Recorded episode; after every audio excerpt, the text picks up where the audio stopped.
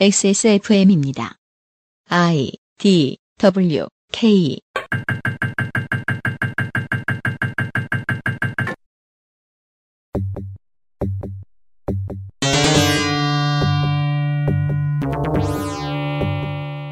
그것은 알기 싫다 특별기획 17 국정감사 기록실 행정안전위원회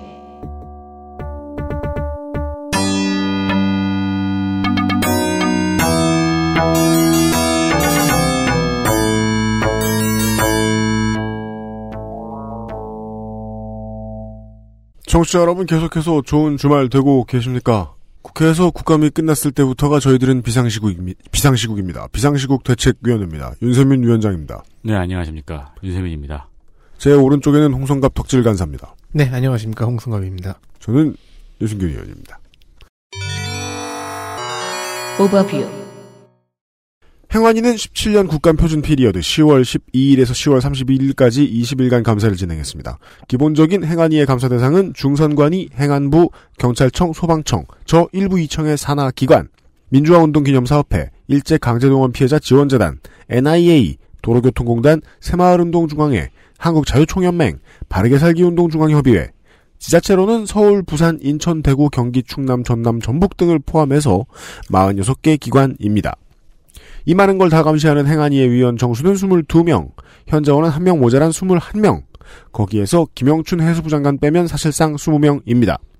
행안위는 위원장 한국당 부산 수영의 유재중, 더불어민주당에는 간사 서울 강동갑의 진선미, 위원은 경기 수원병의 김영진, 부산 부산진갑의 깍두기 김영춘 장관, 서울 서대문을의 김영호, 인천 남동갑의 박남춘, 경기 광명갑의 백재현, 경기 광주갑의 소병훈, 비례대표 이재정, 경기 용인정의 표창원, 자유한국당의 간사는 대구 달서을의 윤재옥, 위원으로는 경북 영양 영덕 봉화 울진의 강석호, 서울 서초을 박성중, 경기 안산 단원을의 박순자, 비례대표 유민봉, 충남 아산갑의 이명수, 부산 사상의 장재원, 국민의당은 간사 광주 광산을의 권은희, 위원은 전북 남원임실 순창의 이용호, 바른정당은 간사 경기 김포을의 홍철호, 위원은 강원 홍천철원 화천양구인제 황영철 의원이 참여하고 있습니다.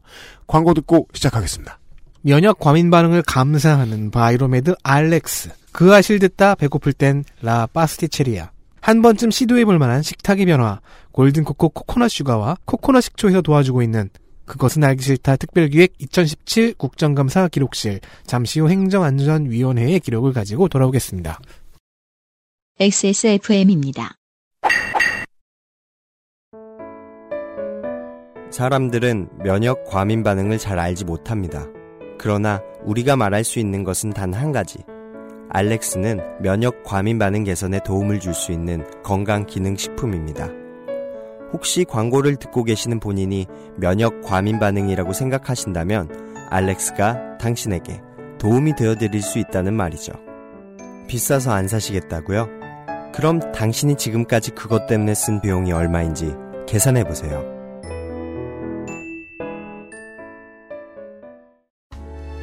천연 발효 코코넛 수액 100% 당신이 알던 식초와는 다른 골든 코코 코코넛 식초 골든 코코의 실장님은 또 뭐가 아쉬워가지고 저희들한테 연락을 이렇게 많이 하실까요? 김상조 독점거래 위원장입니다. 안녕하십니까. 골든 코코의 허 실장이 직접 만든 유산균 종균을 허 실장이 나올 수도 있는 바로 그. 그렇습니다. 네. 어, 지난주부터 신청자에 하나여 네. 보내드리고 있는 이벤트 진행하고 있거든요. 네. 그러다가 메일이 한 통 왔어요. 뭡니까? 날이 갑자기 추워져서 음. 종균의 발효가 시간이 좀 걸린다. 아니 이 사람들이 날씨 핑계를 한번 받아줬더니 어? 아니 종균을 밖에서 재배하는 거 아니잖아요. 집에서. 해서 하잖아요. 라파스티 체리아도 그렇고 맨날 날씨 탓해. 장사할 마! 아 집에서 보일러 틀거 아닙니까? 네. 자음 변명이다. 그렇습니다. 네.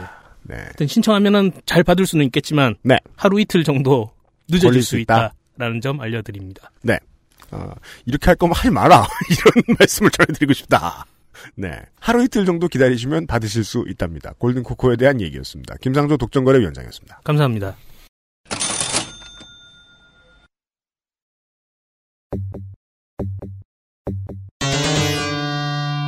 이슈 10 10가지 이슈들을 살펴보시겠습니다. 재난과 라디오의 관계 한국당 유민봉 12일 행정안전부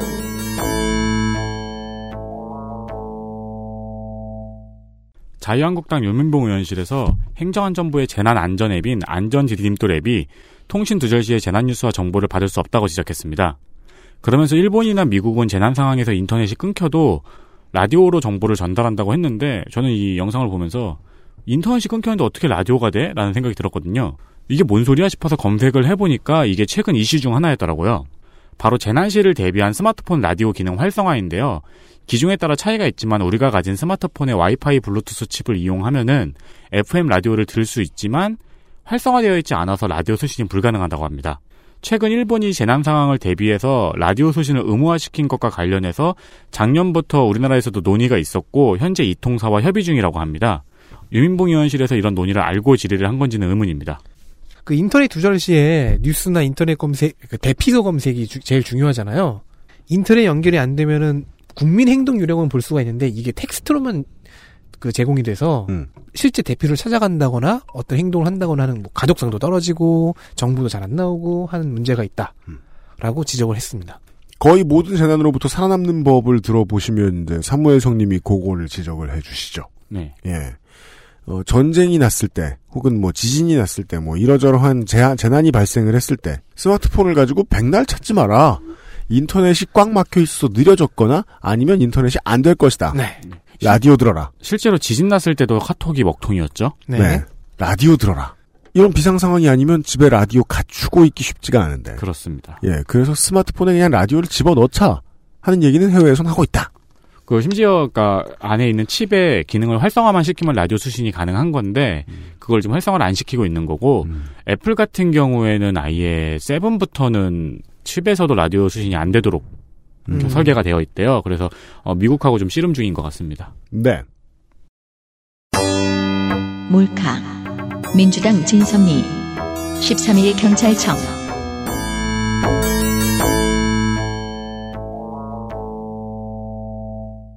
여지를 따질 수 없는 행안위 국감의 베스트 포인트. 뭘 또 여지를 못 따, 오버하고 있네. 잘한 건 잘한 건데, 뭐, 네. 완전 베스트야. 이철성 경찰청장을 상대로 진선미 의원이 몰카를 시전, 시전 했습니다.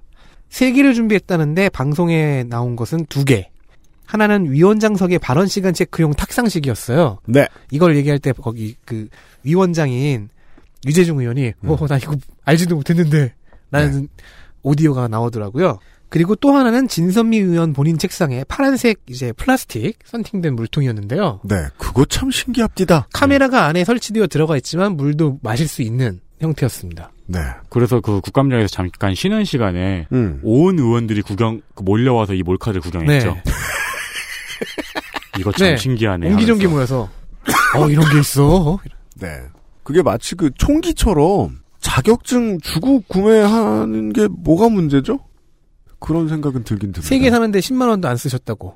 우리나라에 어, 그런 원가가 안 비싸니까. 네. 그런 물품이 있나요? 자격증 주고 구매해야 되는. 총이요. 아 사냥용 총, 도검. 네. 도검 맞네요. 네. 네. 이것도 그렇게 됐으면 좋겠다는 생각이 일단 들긴 하는데 말이죠. 세운상가 같은 데 가면은 이렇게 플라스틱 판에 써 있어요. 도청기, 몰카, 비아그라 이렇게 써 있어요. 음. 그래가지고 도청기하고 몰카는 카테고리가 같은데 비아그라는 왜 같이 파는 걸까? 밑에 보면 그런 것도 써 있어요. 부동산 분쟁, 이혼, 그 지금 그 세개 법무사인가 봐. 그 세 개의 카테고리를 하나로 묶이죠. 범죄.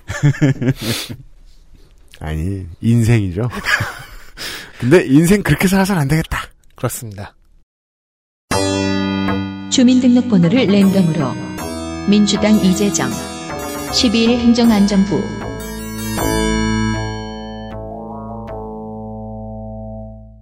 더불어민주당 이재정 의원실에서는 김부겸 장관의 주민번호를 준비했습니다. 앞뒤 자르고 들으니까 되게 재밌는 얘기군요. 저는 이번에 장관의 주민등록번호를 준비해 보았습니다. 현장에서 제가 장관님 주민번호 맞춰볼까요? 라고 하고는 논리적으로 주민번호를 유추할 수 있는 방법을 설명하고 이를 국민신문고에서 개인인증을 받는 방법을 통해서 59번 만에 59번 만에 주민번호를 알아냈다고 밝혔습니다. 그래서 마술이라고 보기엔 조금 가오가 상했죠. 음, 그쵸. 그러면서 주민번호의 임의번호 전환을 촉구했습니다. 임의번호는 무작위 난수 조합 번호입니다. 김부겸 장관은 영향이 광범위하기 때문에 사회적 합의가 어려울 것 같다고 답변했습니다. 59번째에 맞춰서 그런 거죠. 옛날에 세대 인증해 볼까요? 그 드라마 플래시라고 있었어요. 네. 슈퍼히어로물이죠. 네. 아, 한국에는 플래시맨이라고 번역돼 들어왔기 때문에 많은 중년들이 그 그렇게 따지면 무슨 DC의 플래시를 플래시맨이라고 기억하는 분들이 있습니다. 살이 많은 아저씨 같잖아요. 잠깐만 아니에요? 아니에요. 그냥 플래시, 더 플래시예요. 오. 네. 그런 장면이 한번 나와요. 무슨 문을 열고 들어가야 되는데 그, 그 당시에 아. 흔치 않았던 비밀번호 키였던 거예요. 네. 그걸 갑자기 빠르게 난수를 막 대입해가지고 다 눌러봐서 문을 여는 장면이 나와요. 어, 경우의 수를 다. 네. 근데 이제는 그런 식으로 주민등록번호를 맞출 수 있게 됐다는 거죠. 쉬운 그렇죠. 아홉 번 만에 한 거면 아무런 그 전문가가 없는 이재정 의원실에서 해놓은 것 치고는 엄청나게 잘한 거다. 그리고 지금 여기 문돌이밖에 없어가지고 그러는데 시원 아홉 번 만에 한 거면 매크로 돌리면 순식간이에요. 그렇죠. 이 이유가 우리의 주민등록번호 체계가 임의 숫자로 들어가는 게 아니라 유추할 수 있는 거잖아요. 세- 뭐 출생지, 네, 규칙이 있는. 예, 네.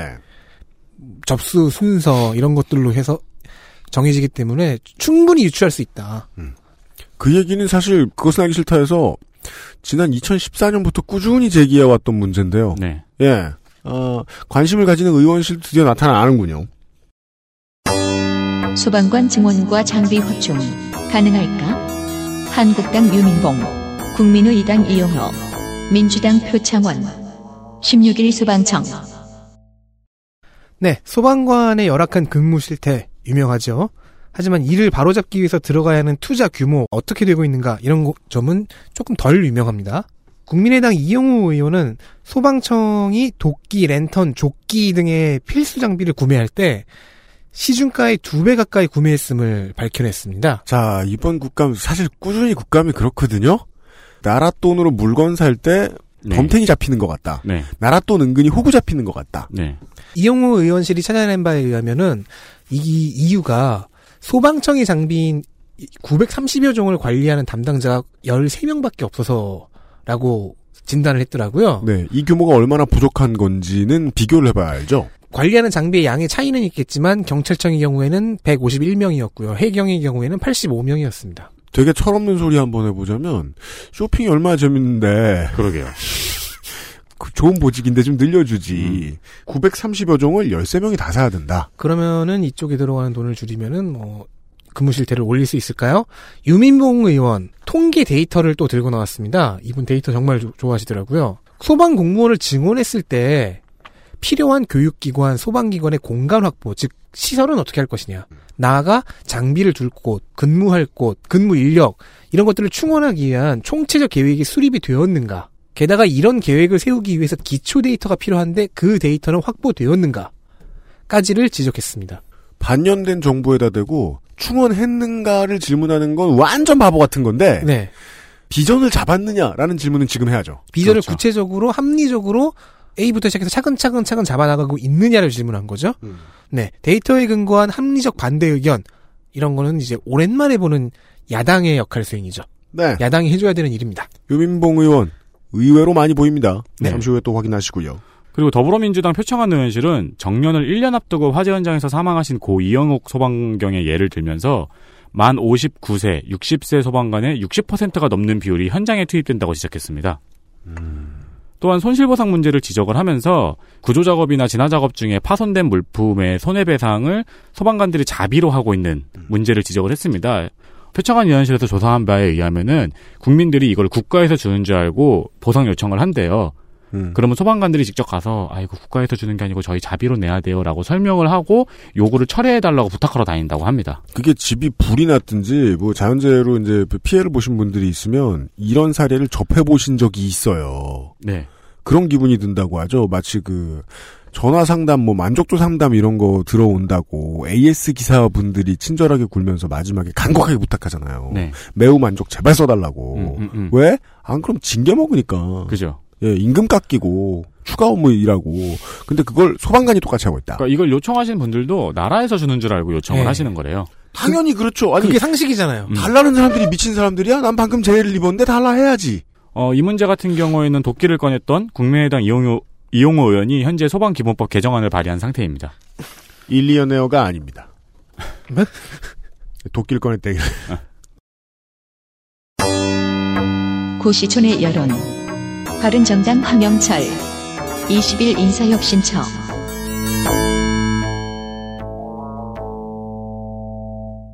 바른정당 황영철 의원실에서는 직접 노량진 고시촌에 가서 공무원 시험을 준비 중인 고시생들에게 설문조사를 받았습니다. 신선했어요. 네. 네.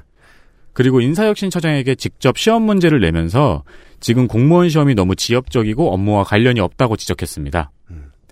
그러면서 고시생에게 직접 받은 설문지를 인사행정처에 건네주는 모습이 인상적이었습니다. 황영철 의원실이 그 의원실의 비서관들이 굳이 노량진에 나가서 이 결론 하나를 얻기 위해서 설문조사를 한 것 같더라고요. 네, 시험이 너무 이상해요. 음, 맞아요. 라는 게 노량진의 여론이구나. 라는 걸 얻기 위해서. 그래서 음. 처음에 나왔던 질문으로 언론에 많이 퍼진 게 이 얘기였죠. 조선의 태형령이 몇 년에 공포됐는지 아느냐.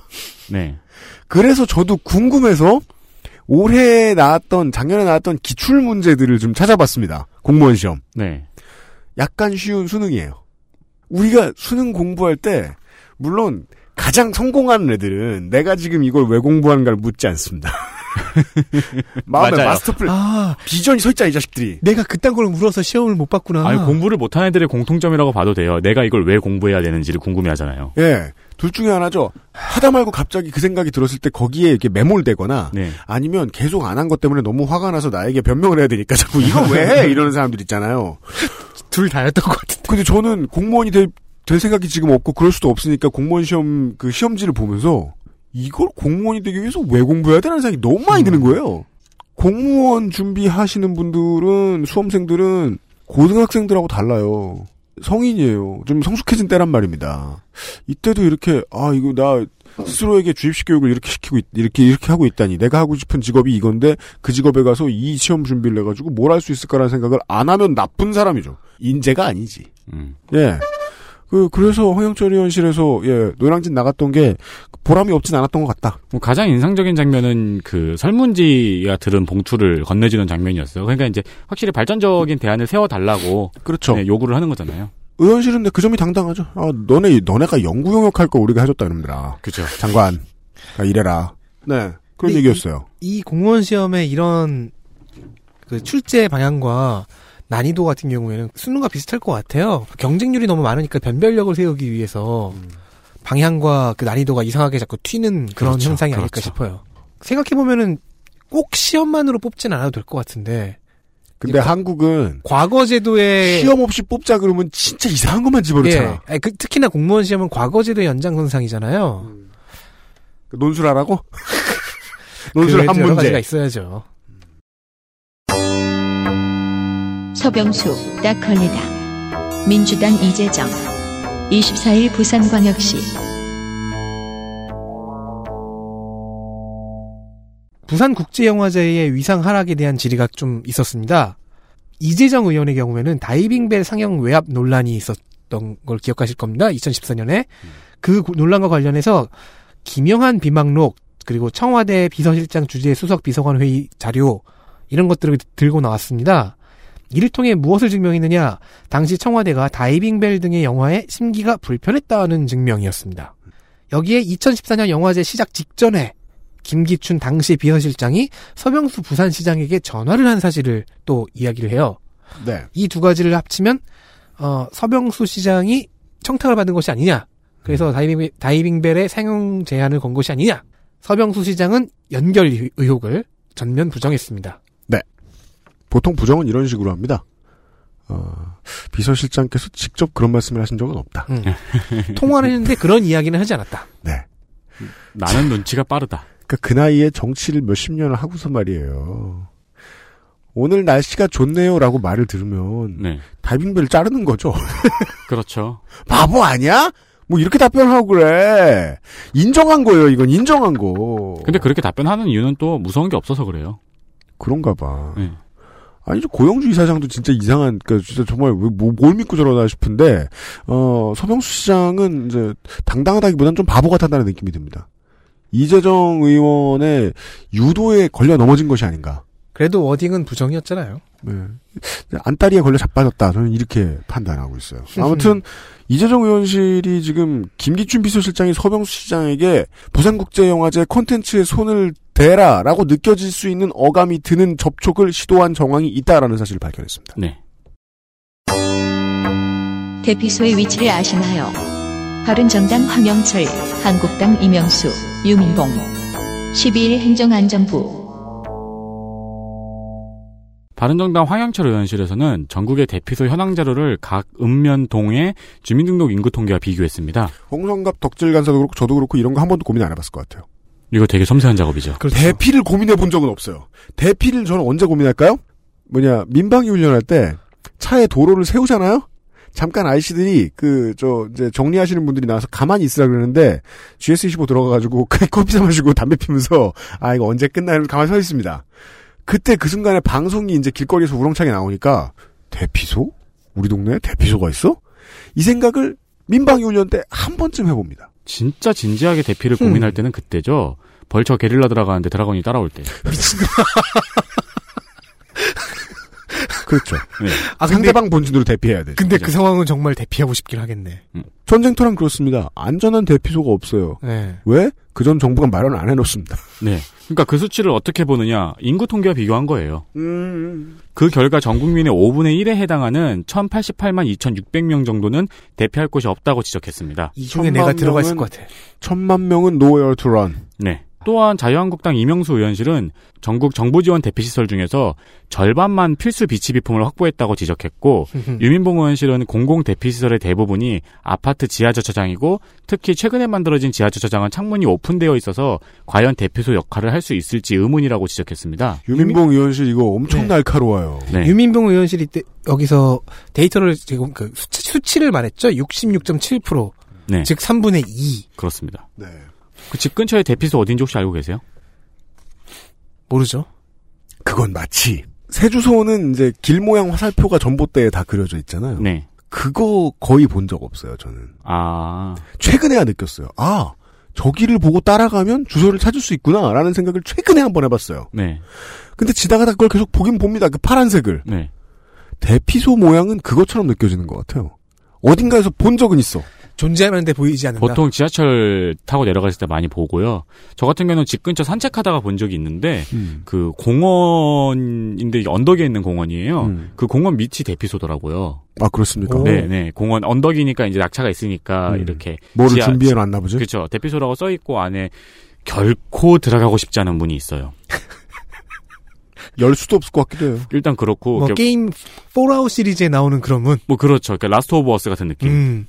뭔가 지구가 망한 그러니까 지구가 망한 그 디스토피아 세계에 어울릴 것 같은 디자인. 나만 있는 줄 알았는데 안에 버섯들이 그렇죠. 끼리릭 끼리릭 하며 그 대피소 비주얼을 보고 제가 처음 쇼크를 먹은 것중 하나가 그 무도 공개수배 편에서 유재석 씨가 대피소로 차를 찾으러 간 적이 있어요. 네. 진짜 무서워요.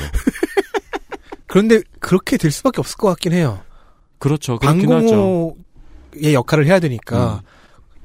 보니까 이 법령에 따르면 방공호 얘기 덕질 간사가 해줬는데 어 화학병 출신입니다. 그 기본적으로 화학전에 몇십 퍼센트 정도 이상 대비를 할 수 있는 시설이어야 된다고. 저 그게 몇십 퍼센트인지 기억이 안 나는데 창문이 없으면 꽝인 겁니다. 되도록 100%를 맞추려고 하, 고 있어요. 창문이 없으면 한 곳에 모여 죽으란 소리죠. 창문이 없으면이 아니고 창문을 닫을 수 있어야죠. 아 그렇죠. 정확하게는 밀폐형으로 샤시가 없어요. 내부와 외부가 완벽하게 차단이 될 수 있는 창문이어야 돼요. 그렇죠. 그러니까 그가 우리가 말하는 그건 창문이 아니고 구멍이죠. 그렇죠. 그렇죠. 맞아요. 뭐 휴전 중인 나라에서 천만 명이나 대피할 곳이 없다는 사실이 이번 국감에 밝혀졌습니다. 빵 광고 들으시고 그 다음 얘기 가보죠. XSFM입니다. Maestro pasticcere. La pasticceria.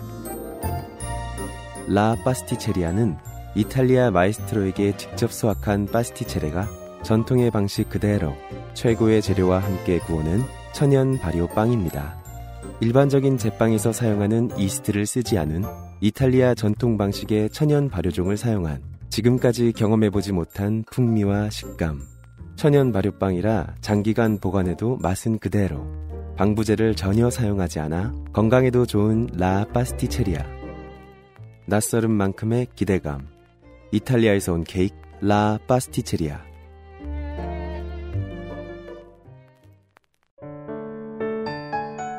면역 과민 반응 개선용 건강 기능 식품 알렉스. 면역 과민 반응 개선 기능으로 국내 최초 식약처 개별 인정을 받았습니다. 써보신 분들의 반응을 알아보세요.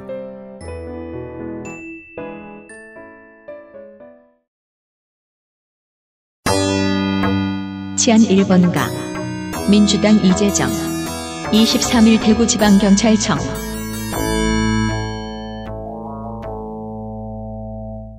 지적이 아니라 칭찬입니다. 네, 또 이재정 의원실이네요.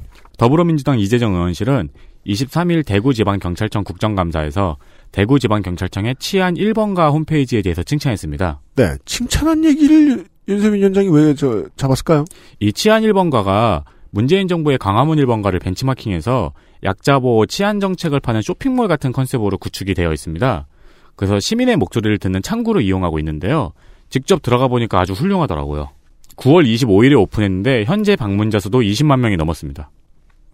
이 문재인 1번가하고 지금 이재정 의원실이 이제 의원실에서 굳이 대구지청장을 불러가지고 칭찬까지 일부러 했던 이 그냥 여당 여당이나 그 공무원이 서로 빨아주는 건가라는 의심을 가지고 들어가 봤는데 어, 무엇이 긍정적인 포인트인지가 좀 직관적으로 빨리 읽히더라고요. 네. 저는 좀 충격 생각해 보니까 어 이거 디자인한 사람이 여기까지 생각했나? 라는 생각이 들어서 소름 끼쳤던 게 정말 보기 드문 댓글을 긍정적으로 활용하는 사이트 수집하는 쇼핑의 형태 이런 건 다 장난이고요.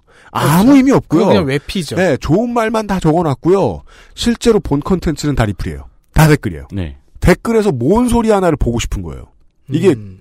그 고위 공무원들이 가장 큰 문제가 실제 여론에서 괴리됐다는 거거든요. 밑에 간부들 하도 많고 무궁화 하나, 무궁화 둘, 다이아몬드 네, 다이아몬드 셋, 네, 저 밑에 그 말을 막 막아서는 사람들이 너무 많기 때문에 그 실제 여론이랑 많이 괴리돼 있기 때문에 그런 사람들한테는 댓글이 좀 주입돼야 되거든요.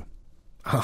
우리는 댓글 과다죠. 우린 퍼먹이듯이 네, 우린 그만 봐야 돼. 근데 그 사람들은 좀 봐야 돼. 음. 근데 그 보는 걸 더럽게 포털 뉴스 댓글 이런 거 말고 정말 필요한 얘기가 정중하게 들어갈 수 있도록 디자인되어 있는 거예요. 그 유피님은 텍스트를 주목을 하셨고 저는 UI가 UI와 디자인을 주목을 음. 주목을 했는데 어 굉장히 사람 음, 기분 좋게 댓글 쓸 수 있게 잘 만들어놨어요. 그리고 직관적이고 네. 물론 구체성 정책의 구체성을 홍보하는 입장에서는 조금 떨어질 수 있겠다만 그런 게 필요해서 만든 사이트가 아닌 것 같아요. 네.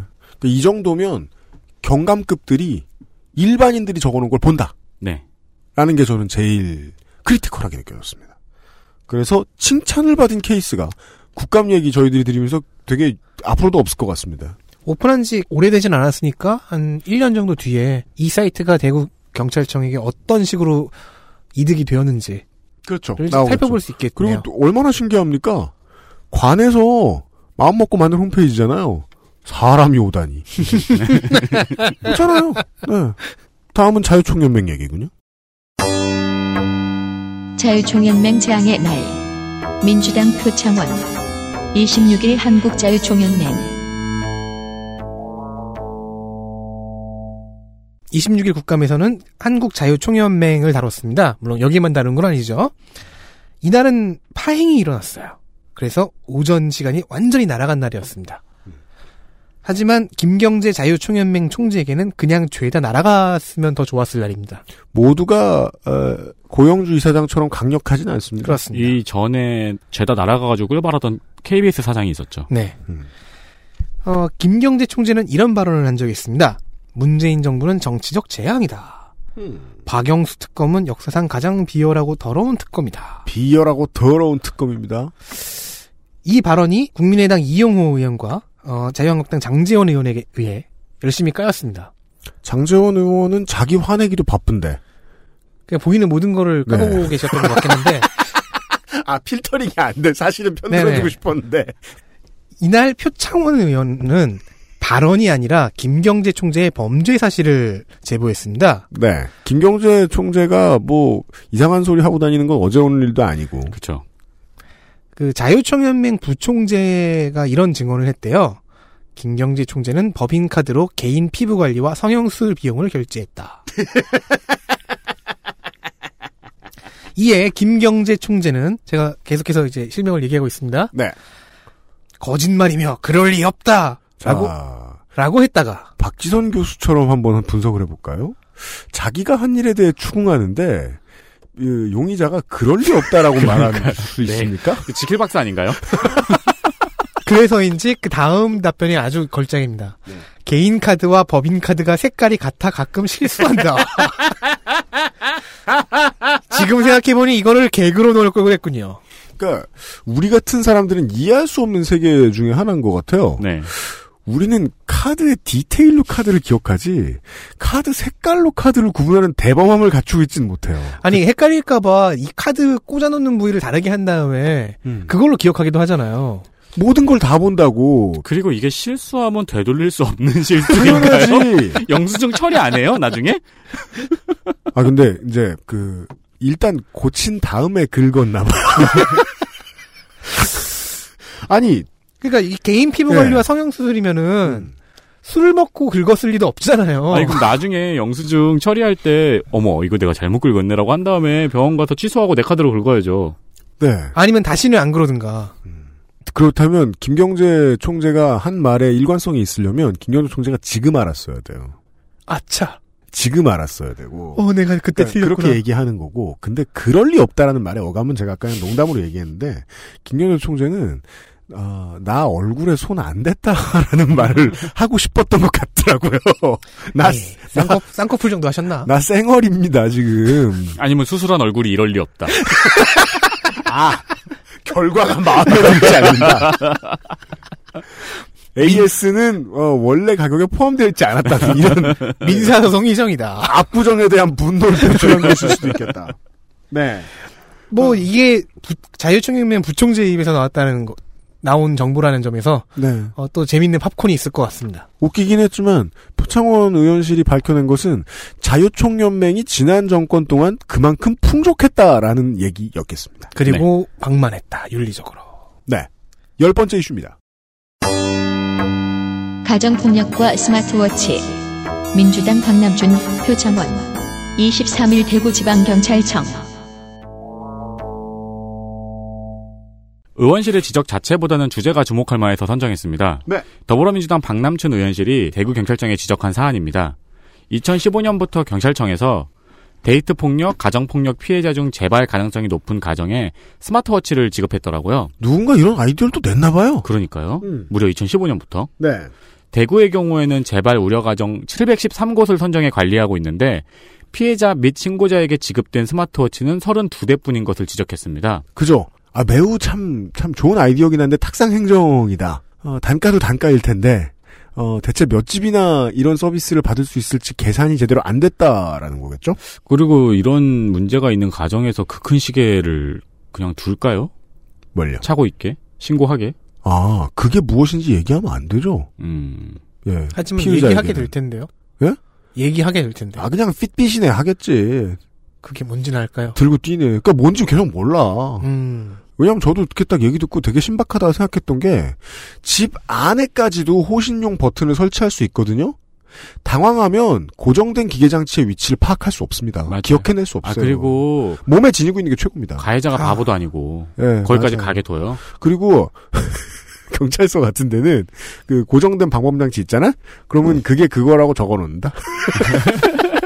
고정용 방범 장치 누르기만 하세요. 위험할 때 누르세요.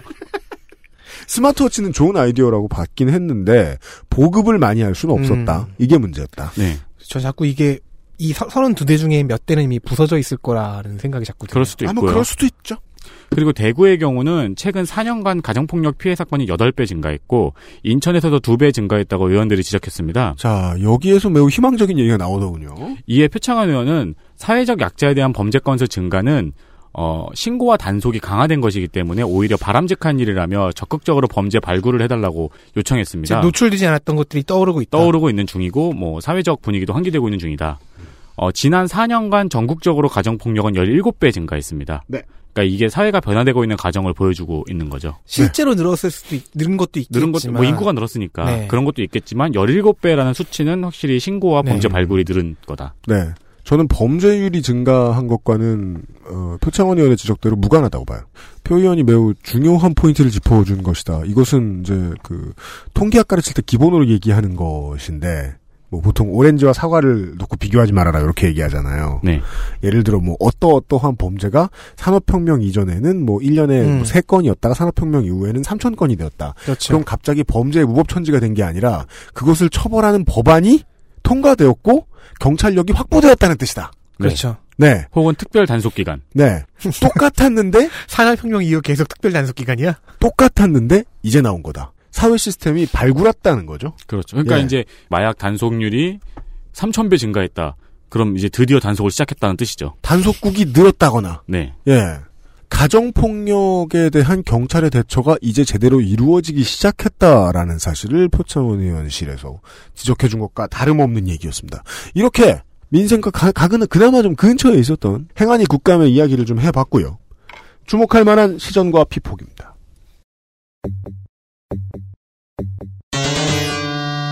주목할 만한 시전과 피폭. 장재원 연쇄 폭발. 한국당 장재원.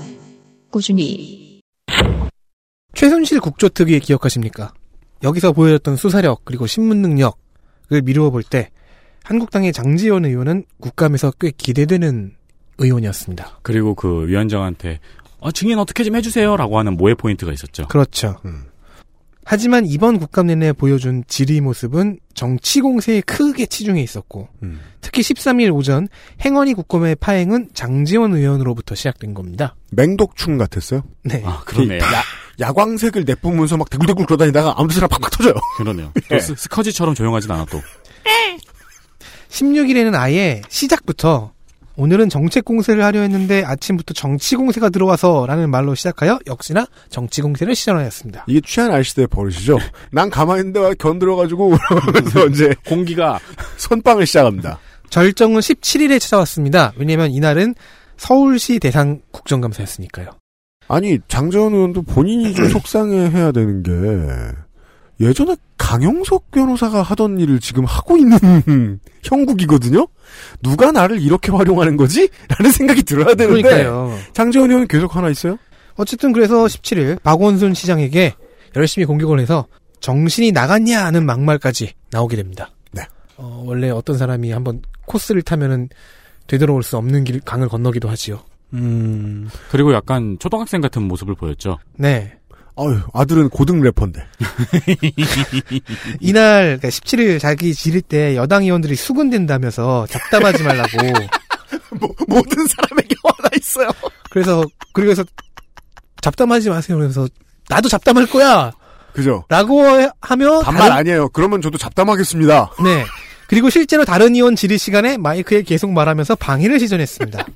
결국 같은 당의 유재중 위원장도 품위 좀 지키라며 제지할 정도였죠. 그건 쇼미더머니에서 상상도 할 수 없는 모습이죠. 그 영상을 보면요, 위원장이 장재현 의원 그만하세요. 장재현 의원 그만하세요. 장재현 의원 그만하세요. 이 루핑을 계속해요 한 10번 넘게. 그러니까 유재중 위원장이 원래 좋았던 관계도 다 없어졌겠어요 지금 네. 이번 국감을 통해서. 그 결국 그 영상에선 뒷모습이 잡혀가지고 누군지는 모르겠는데 누군가가 장재현 의원 손을 잡고 끌고 나갔어요. 네. 국감장 밖으로. 그 끌고 나가는 뒷모습이 또 모의 포인트. 실제로 장재원 의원의 이 난입 난입은 아니죠. 자기가 있을 자리에 있었으니까. 네. 난동? 난동 때문에 그 폭주. 은근히 다른 의원들 분량 잡아먹었어요. 예. 표창원 의원과 싸우고. 실제로 컨텐츠가 나올 시간을 잡아먹었달까요? 네. 그러라는 특명이라도 받은 건지 모르겠습니다. 장재원 의원이. 교통단속. 저도 참 좋아하는데요. 제가 직접 당해보겠습니다. 한국당 박성중. 13일 경찰청. 박성중 의원실이 경찰청 자료를 통해 13일에 어, 국정감사에서 밝힌 바에 따르면 2012년 175만 건이던 교통법규 범칙금 부과가 2016년에는 577만 건으로 늘어났지만 교통사고는 그렇게 유의미한 게뭐 줄거나 늘거나 하진 않았다는 겁니다. 음. 따라서 교통단속이 효과를 발휘하지 못하고 있다는 해석이 가능하긴 한데 네. 물론 다른 해석도 가능합니다. 다른 해석? 그냥 범칙금 부과를 많이 했다. 음. 외에는 없, 없을 수도 있죠. 아무런 연관관계가 없을 수도 있습니다. 음. 하지만 박성중 의- 의원실은 둘이 연관관계가 있다고 보는 거죠. 음. 그리고 박성중 의원은 이를 함정 단속과 억지로 엮, 었습니다 함정 단속과 억지로 엮어요? 이유는 대충 짐작이 가능합니다. 네. 지난 3월 당시 바른정당 소속이었던 박성중 의원의 차가 교통신호 위반으로 딱지를 뗀 적이 있기 때문입니다. 그렇습니다. 함정 단속이다. 네. 당시 기사는 이분이 누군지 아느냐, 당신은 누구냐, 관등성명 대라 등을 읊었고 뒤에서 박성중 의원은 이거 국회에서 얘기할 거다. 국회에서 문제 제기할 거다.를 외치고 있었습니다. 박성중 의원이 그 상황에서 현아 씨 노래를 부르죠. 이름이 뭐예요? 청취자 여러분들도 바로 확인하실 수 있습니다. 검색창에 박성중 함정 이거는 바- 박성중 의원 본인이 이거 함정이야 신호 신호 단속 걸려놓고 이렇게 주장했다는 것을 이제 그 올해 초에 기사를 보실 수 있어요. 그리고 실제로 약속을 지킨 거죠. 국회 가서 얘기했죠. 네, 약속은 지키는 겁니다. 이것은 국민들의 민생과 관련된 것이다. 그런데 그 국민은 나. 그런데 논리가 좀 이상하잖아요. 교통 단속이 효과를 발휘하지 못한다는 이 해석에 동의한다고 쳐요. 근데 그게 어떻게 함정 단속과 엮입니까? 그럼요. 그렇죠. 그리고 함정 단속으로 이걸 뻥튀기 했다면은 네. 음. 뭐 논리가 많이 뭐 비약을 하고 있는 거죠. 그 변, 그 해석에는 변수가 너무 많은데요. 네. 예를 들어 뭐 단속 확률을 늘- 늘렸을 수도 있는 거고 음. 단속 인력을 늘릴 수도 있는 거고 뭐 더 다르게 얘기하면 그 단속 공무원들이 뭐 뇌물 만 원, 이만 원씩 안 받기 시작한 걸 수도 있는 거고. 그렇죠. 요즘은 못 봤죠. 다 기계로 저 잡는 순간 다 저 보고 돼야 돼 가지고. 그러니까 박성중 의원은 함정 단속과 엮는 순간 이 늘어난 게 다 함정 단속 때문이고 나도 그 때문이다라고 주장하고 싶었던 것 같습니다. 그러면 함정을 진짜 잘 판다. 그러니까 그럼 박성중 의원을 잡기 위해서 송파구가 나서 가지고 그냥 우회전이 되던 곳에 그날 저녁에 우회전 신호를 설치한 거예요. 맞아요. 그건 다이하드에서나 보던 그런 치밀함이거든요.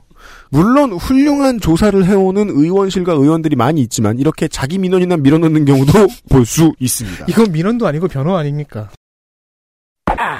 경기도와 북핵 민주당 김영호 19일 경기도 민주당 김영호 의원은 남경필 경기도지사에게 19일 국감에서 매우 신기한 질문들을 던졌습니다. 재선 출마 여부. 이걸 왜 국감에서 물어보는 걸까요? 근데 국감에서 매번 물어보는 것 중에 하나죠. 근데 물어보고 것까진 좋은데 재선에 도전하면 낙선할 것이라는 저주도 했습니다. 그리고 그럼 위치 아니에요? 도박장이야? 그리고 남경필 지사가 핵무장론을 주장한 적 있죠. 이걸 가지고 북핵 문제를 질문했습니다. 아, 그니까 지금 장, 자, 물론 장재원 의원이 훨씬 더 악질인데요. 장재원 의원이 서울시장 견제하는 거하고 똑같은 걸 지금 저 네. 김용호 의원이 경기도지사한테 한 거 아닙니까? 아니 그래도 장지현 의원은 서울 시정 문제를 물어봤잖아요.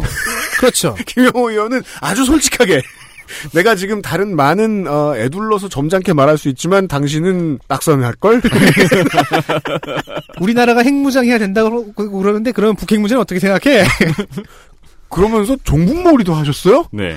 어, 여당 의원 노릇을 하셨어요? 이 현직 도지사가 재선할지 재선에 출마할지 말지는 뭐 도전과 관계가 있다고 쳐도 음. 도지사 개인이 핵무장론을 지지하는 거 아닌가가 경기도 도전과 무슨 상관인지는 아직도 모르겠습니다. 그러니까 그 김- 경기도가 핵무장을 하나요? 그죠. 김용호 의원이 보기에는 경기도의회가 지금 자기들 몰래 이면 합의를 써가지고 핵무장을 할 것 같다는 제가 그걸 의심했어요. 의심을 하는 것이 아닌가. 경기도의 독립을 지금 막고 있는 것은 아닌가. 이게 그냥 장난이 아닌 게 귀한 자기 시간 덜어가지고 왜 이런 소리를 하고 있냐는 거예요, 의원이. 파트를 맡은 거죠. 그 파트 누가 맡겼다. 그럼 당이 여당이 이상한 거죠. 아, 그러니까 네. 파트를 맡겼는데 대본을 잘못 잘못한 거야. 예. 네. 숙제를 잘못한 거예요. 그냥 도정의 문제들 중에 부정적인 문제가 있다면 어, 엄격히 뭐 혼을 내라라고 음. 시켰더니 도정의 가장 부정적인 문제는 북핵. 그 다음에 어, 도지사의 출마. 재선 출마. 이게 어 18일에는 박원순 시장에게 이런 상황이 있었고 네, 19일 19일은 은 남경필 지사와 남경필 지사와 이재명 시장이 이런 꼴을 당했는데요. 네, 왜냐면 이 세 사람은 차기 혹은 차차기의 대권 주자들이니까요. 그렇죠. 하지만 여기서 이 세 사람 중에 가장 불쌍한 사람은 이재명 시장입니다. 음, 왜냐면 피감 기관장이 아니어서 여기 없었거든요. 그렇습니다. 즉 뒷담화였습니다. 그렇습니다. 성남시는 경기도에서 감사합니다. 네. 성남시장 끌려 나올 일이 없습니다. 그래서 남경필 지사가 좀 불쌍하기도 했어요. 나 그래서 제가 이 순간에 가장 많이 이제 마음이 쓰였던 사람은 최성 고양시장입니다.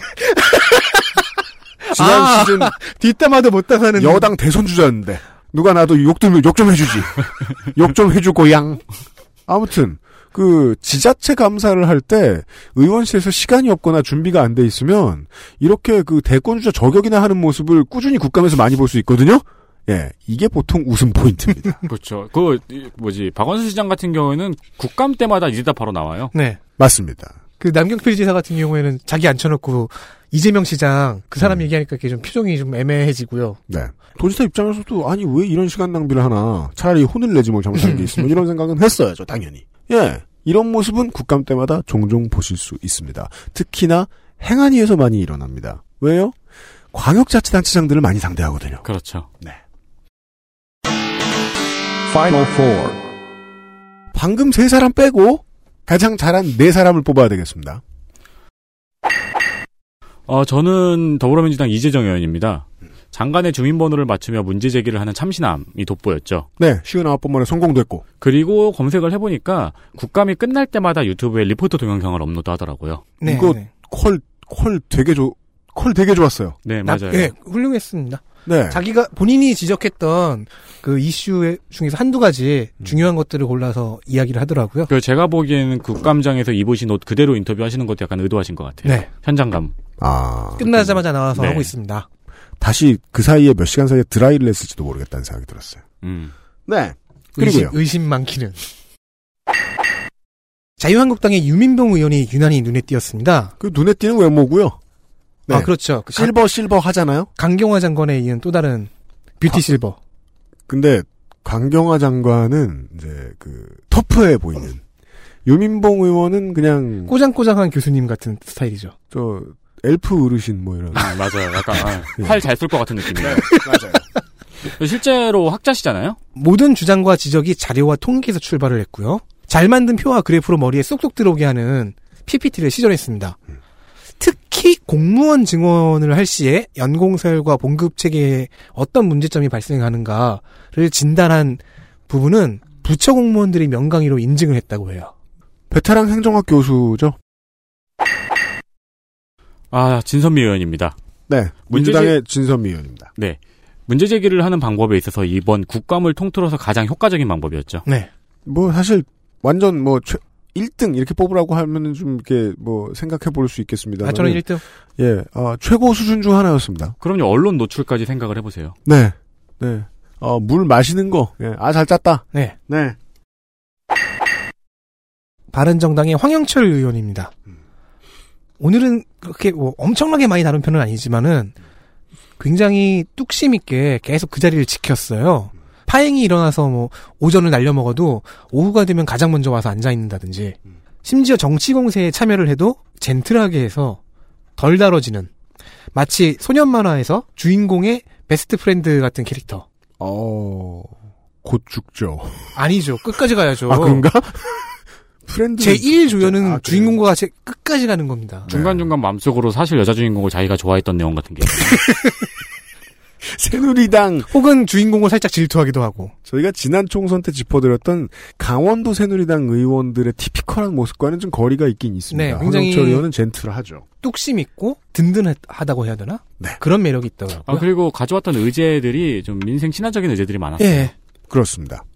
여기까지가 비상시국 대책위원회의 분량이었고요. 광고를 들으시고 방금 짚어드린 파이널 4 가운데서 한 사람을 뭐 한 의원을 불러다가 그간 있었던 일들을 좀 얘기를 해보겠습니다. 국감 기간 동안에요. XSFM입니다. 방부제와 색소, 인공향은 당신이 우려할 만큼 나쁜 것은 아닙니다. 골든코코에서는 그런 것 없이 자연에서 온 유기농 원재료만으로 설탕과 식초를 만들 수 있을 뿐이죠. 당신도 모르는 사이에 변화할 당신의 식탁. 골든코코 코코넛 슈가와 코코넛 식초. 낯설은 만큼의 기대감. 이탈리아에서 온 케이크 라 파스티체리아. Maestro il pasticcere. La pasticceria. 광고 들으셨고요.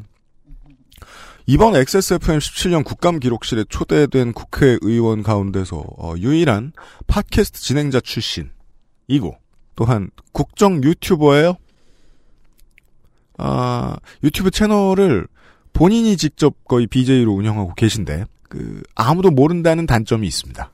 조회수를 보면 보좌진들은 보고 있다. 그런데 옆방 보좌진들도 안 보는 것 같다 하는 추측이 가능합니다. 더불어민주당의 비례대표 이재정 의원을 알려드린 대로 모셨습니다. 반갑습니다. 예, 반갑습니다. 모시는 첫인사 치고는 너무 가혹합니다. 정말 깜짝 놀랐습니다. 어, 너무 예. 잘 만들었고 예. 아무도 안 봐서요. 두 번 놀랐습니다. 아, 진짜 뭘 할 수가 없는데요. 진짜 진실만을 말씀하시니까 네. 정말 알고 싶지 않은 아, 네. 진실이었습니다. 아, 김성수 의원님하고 초반부터 똑같은 말을. 아, 그래요? 네. 맞는 말인데 딱히 알고 싶진 않다는. 아, 예. 네. 아, 역시 방송인 출신들이라서 네. 좀 감각이 있네요. 아, 그렇습니까? 아, 저도 가- 방송 출신이잖아요. 네.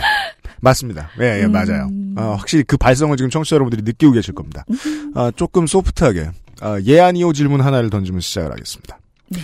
행안위 위원들이 이번 국감을 계기로 장재원 의원을 전보다 미워하게 됐다. 예, 아니요. 아니요. 원래부터 싫었어요? 뭐 늘 보이시던 모습 그대로라. 아, just the 어. way you are. 네. 예. 그분의 어, 유일한 단점이 네. 솔직하다. 본인이 한 발언에 진심을 늘 얘기하세요. 상대당에게. 그래서 제가 선배님, 선배님 정말 다른 단점 진짜 없- 없는데 딱 하나. 진짜 솔직한 거 하나 단점이에요. 이렇게 말씀드리는데요. 네. 지난 정부의 실책에 대해서 또 국감장 밖에서는 음. 본인도 통렬하게 반성하시고 비판도 하세요. 밖에 있을 땐 바른정당 태도였다가 안에 들어가면 한국당 태도가 되잖아요. 뭐 때로는 뭐 민주당이 아니라 정의당 태도이신 적도 있어요. 아, 네, 그렇죠. 근데 또 그분 나름대로의 음. 여러 가지 고민들도 이제 개인적으로 있으면 듣게 돼요. 근데 뭐 새삼스럽게 기대한 바는 아니라서 특별히 더 미워하게 됐다는 아니고요. 음. 예, 같은 거리를 유지하면서 교제하고 있습니다. 인간사 전반에 대한 통찰이셨습니다. 사람이 솔직하면 미움받는다. 아이, 이, 이 질문을 드린 이유가 그 특히나 행안위가 그 한국당의 보이콧에 고생을 좀 많이 한 위원회 중에 하나입니다. 네. 네, 어, 뭐, 지금 날벼락. 같았죠. 네, 네. 그것 때문에, 그, 진행하는데 힘드신 점은 없었는지에 대한 질문을 드리고 싶었기 때문에 한번 꺼내본 겁니다. 예, 뭐 국민 여러분들 자유한국당 없으니까 더 편하셨죠 이런 얘기도 하시는데요. 네. 뭐 일명 그런 면도 없지는 않았습니다만은 사실상 국감이라는 것은 어, 상대당의 논리하고 어우러져야 입체감 있게 전달이 그렇죠. 되거든요. 네. 그런 측면에서 저희는 아쉬운 점은 좀 많았어요. 네. 어, 그것 때문에 지금 그, 광역자치단체 감사한 얘기부터 먼저 좀두 네. 가지 질문을 드리겠습니다. 가장 최근에는 인천시에 다녀오셨습니다. 네. 인천시 지방경찰청하고 인천시 감사를 하실 때, 유정복 시장을 조준을 좀 하셨는데, 유정복 시장을 자유한국당이 좀 수비도 해주고 그랬으면 좋았을 텐데, 도와줄 사람들이 다 안 나왔어요. 그럼에도 불구하고 그분 일당백 하시면서 수비 잘 하시더라고요. 국감 아, 그래요? 마치자마자 그 다음 날 기자 간담회까지 하시고요. 굉장히 이례적인 거거든요. 아, 예, 아직 종합감사가 끝나지 않은 상황에서 다시 말해서 어제 국감 억울하다. 예, 국감이 끝나지도 않은 상황에서 예. 기자간담회를 자청하셔서 그 문제는 우리 상임위 내에서도 문제 제기가 됐었어요. 이거는 국회 감사 권능 자체에 대해서 뭐. 정치적이다, 음. 뭐 저런 방식으로 정치 공방을 한다는 식으로 바로 그 다음 날 반박하는 것은 그러면 국회 의원들에게 본인의 국감이 정치해야지, 정치하는 자리지. 맞습니다, 맞습니다. 네. 그리고 국회 의원들에게 본인이 해명할 충분히 하지도 않고서 네. 기자를 상대로 본인이야말로 정말 정치하고 계셨던 거죠. 네. 그래서 저도 그, 그걸 보면서 좀 이상했던 게, 조금 달아나기 어려운 수준으로 이제 확실한 증거를 잡아서 이재정 의원실이 가지고 왔는데, 네. 그걸 가지고 무슨 변명을 하는 걸까? 지금 요 사례를 말씀드리는 거죠. 메가더 장군 동상 앞 보수단체 집회에 이재정 의원실에 계시는 분이 나가셔서, 예. 아, 거기 나갔다는 이유로, 대가성이 아니라고 보기 어려운 그렇죠. 백설탕 3kg를 받아왔어요. 예, 예. 네. 그리고 그걸 공개하셨고요. 예, 예. 그 시장이 무슨 말을 할 수 있죠? 그 상황에서? 그렇죠. 그러시더니 어, 설탕은 단체 비용으로 산 것 같다. 그러니까 시에서 지원한 돈은 설탕 사는 데는 쓰이지 않았 않았다라고 얘기하길래 단체 비용. 아니 돈이 네 돈 내 돈이 어떻게 구분이 됩니까? 음. 뭐 1년 번호로 구분되는 수표도 아니고 예 그런 상황에서 어, 분명히 그 단체에 지원이 되고 당일 행사에 사용된 건 분명한데 설탕 사는 데는 안 들었다 이렇게 변명을 하시니 얼마나 공색하십니까? 그 집회의 내용은 아마도 그냥 일반적인 우리가 생각할 수 있는 보수 단체 집회겠죠. 예 그리고 굉장히 원색적인 단어를 썼죠. 근데 그 집회를 개최했던 단체가 이번에 제가 어, 문건에서도 여러 번 확인한 적이 있는 단체거든요. 예전에 네. 송영길 시장 탄핵 등등 뭐 송영길 시장 당시에 어 송영길 시장의 시정 운영을 방해하는 것을 여러 번 시도했던 단체였습니다. 굉장히 정치적인 단체인데다가 보수라는 말이 아까울 정도로 일반 국민들이 동의하기 힘든 워딩을 노골적으로 좀 쓰는 그런 집회였습니다. 인천광역시판, 인천광역시의 비용이 뒤로 들어가고 있는 것으로 강력하게 추정할 수 있는 어버이연합 같은 존재였다는 겁니까? 그렇죠. 아니 비용이 들어간 거는 100% 확실하다. 팩트입니다. 예, 본인도 인정하셨고 그 다만 설- 그 설탕 설탕 직접 산 사는데 건 아니다. 예, 안 들었고 그러면 홍보비에 들었다. 이게 말이 됩니까? 홍보비. 아니 뭐 홍보를 정의라고 해가지고 뭐 기념품을 줄 수도 있는데 기념품은 3kg는 과하죠. 예. 아무튼 우리 당 우리 방 보좌진이 그 집회를 처음부터 끝까지 지켜봤습니다. 그 대가로 예, 그 대가로 집에서 매실청을 만들 수 있게 됐어요. 예, 진짜 힘들었을 것 같은데 저도 사실 놀랐습니다. 그러니까 젊은 친구가 가 있으면은 어른들이 의심하지 않느냐라고 물었는데 굉장히 대견해 하셨다고. 아 그렇죠. 그 집회의 현실을 아시겠죠? 어, 요즘처럼 진심일 때가 없나 봐요 보수단체 집회가. 예. 하지만 진심으로 나와도 보수는 나온다. 예. 알겠습니다. 부산광역시 얘기입니다. 이게 좀 더 기사가 많이 됐죠. 소병수 시장이 이제 그 부산국제영화제의 컨텐츠에 개입했다. 음, 부산시가. 네. 네. 예. 여기 이 과정에서 이제 의원님이 혹은 네. 뭐 의원실이 어떤 것을 덕해야 하는지 모르겠습니다만은 김기춘 실장으로부터 서병수 시장이 직접 전화를 받은 적이 있다라는 네. 사실. 이것을 서병수 시장에게 직접 이제 법조인이시니까 그 증언을 끌어냈습니다. 예. 어, 사실 부끄럽습니다. 왜죠? 어, 저희 방에서 상당한 조사를 한 것도 아니고 이미 어, 국민 모두가 상식적으로 추정하는 바에 대해서 그냥 한 번 물어봤어요. 서병수 시장이 그냥 아 물었더니 걸렸군요. 대답을 하셨어요. 근데 그분은 법리를 정말 모르시는 게 김기춘 실장의 전화를 받았다. 하지만 염려와 걱정의 전화였다. 이 게임 끝난 거거든요. 그분이 자백하신 건데 게임 끝난 겁니까? 그럼요. 법정에서는 그 네. 증언 정도면 이미 법정에서 유사 재판 그러니까 관련 사건 법정에서 이미 어 증언이 나왔는데 음. 그게 사실상 이분의 발언에 의해서 확실히 이제 증명이 된 거죠. 음. 엄청난 법적인 어 증명력을 본인이 준 건데 그것도 모르고 음. 걱정과 염려에 전화했다. 예. 어디까지 추론을 가, 가실 수 있다고 보시는 겁니까? 그러니까 다이빙벨 상영을 막으라는 지시는 받은 건 아니라고 서병수 시장이 얘기했는데 그럼 우리가 일반적으로 판단하는 거 있잖아요. 그런 말을 직접 하는 윗사람이 어딨냐. 그렇죠. 전화를 예. 했다는 것만 가지고도 그 무게감이 심지어 법정으로 옮겨가더라도 음. 인정될 수 있다는 말씀이십니까? 예. 그리고 제가 사적으로 뭐 친하냐 그랬더니 그게 아니라 공적 통화만 여러 번 한대요. 아, 그럼 이것도 공적. 통화네. 아니, 사적으로 통화 여러 번 한대요. 그러니까 음. 왔다 갔다 바뀌시더라고요. 아. 그러니까 우리가 추측하는 바대로, 음, 짐작하는 바대로 네. 있었을 거라는 생각이 드네요. 음. 뿐만 아니라 이분 같은 경우 그런 말씀도 하셨어요. 부산시장이 음. 청와대가 시킨다고 해서 하고, 음. 안 시킨다고 안 할 사람이 아니다. 그런 지위에 있는 사람이 아니다. 시키지 않아도 한다는 소리입니까? 그렇죠. 그 얘기였던 것 같아요. 시키지 않아도 했을 건데 괜히 전화 주셨다. 이뭔 놈의 힌트를 거죠. 이렇게 많이 줘요? 자폭하러 나가신 거 아니에요?